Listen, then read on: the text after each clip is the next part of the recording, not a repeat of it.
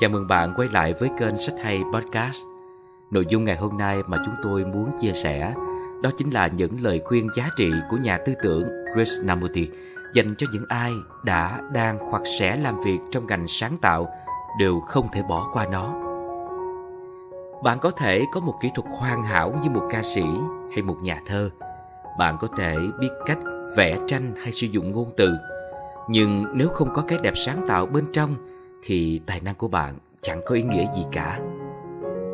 Phần đông chúng ta đang trở thành những kỹ thuật viên đơn thuần.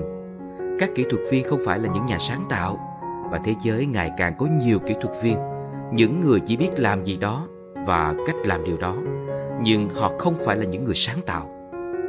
Ta muốn nổi tiếng với tư cách một nhà văn, một nhà thơ, một họa sĩ, một chính trị gia, một ca sĩ hay bất cứ điều gì bạn muốn.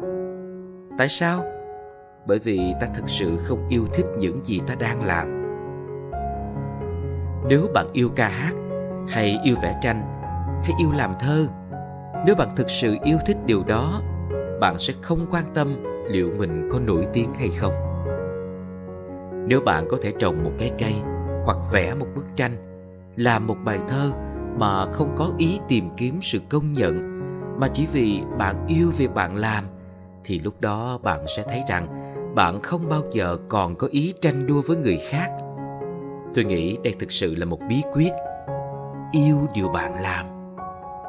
Tốt hơn hết là giấu kín tài năng của bạn. Không cần danh vị, chỉ cần yêu thích việc mình đang làm và không vô trương trình diễn. Tốt hơn hết là sống tử tế mà không cần tên tuổi.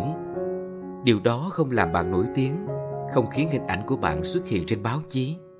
Các chính khách sẽ không tìm đến nhà bạn bạn chỉ là một con người sáng tạo sống vô danh. Nhưng chính trong điều đó có sự giàu có và cái đẹp vĩ đại. Bạn có thể tìm hiểu thêm những kiến giải đột phá về các vấn đề tuổi trẻ qua đôi điều cần suy ngẫm, một trong những cuốn sách nổi tiếng nhất của Krishnamurti cuốn sách sẽ khiến bạn nhận ra mình chưa bao giờ thực sự hiểu và sử dụng triệt để trí não của mình để nhìn nhận sâu sắc cuộc sống.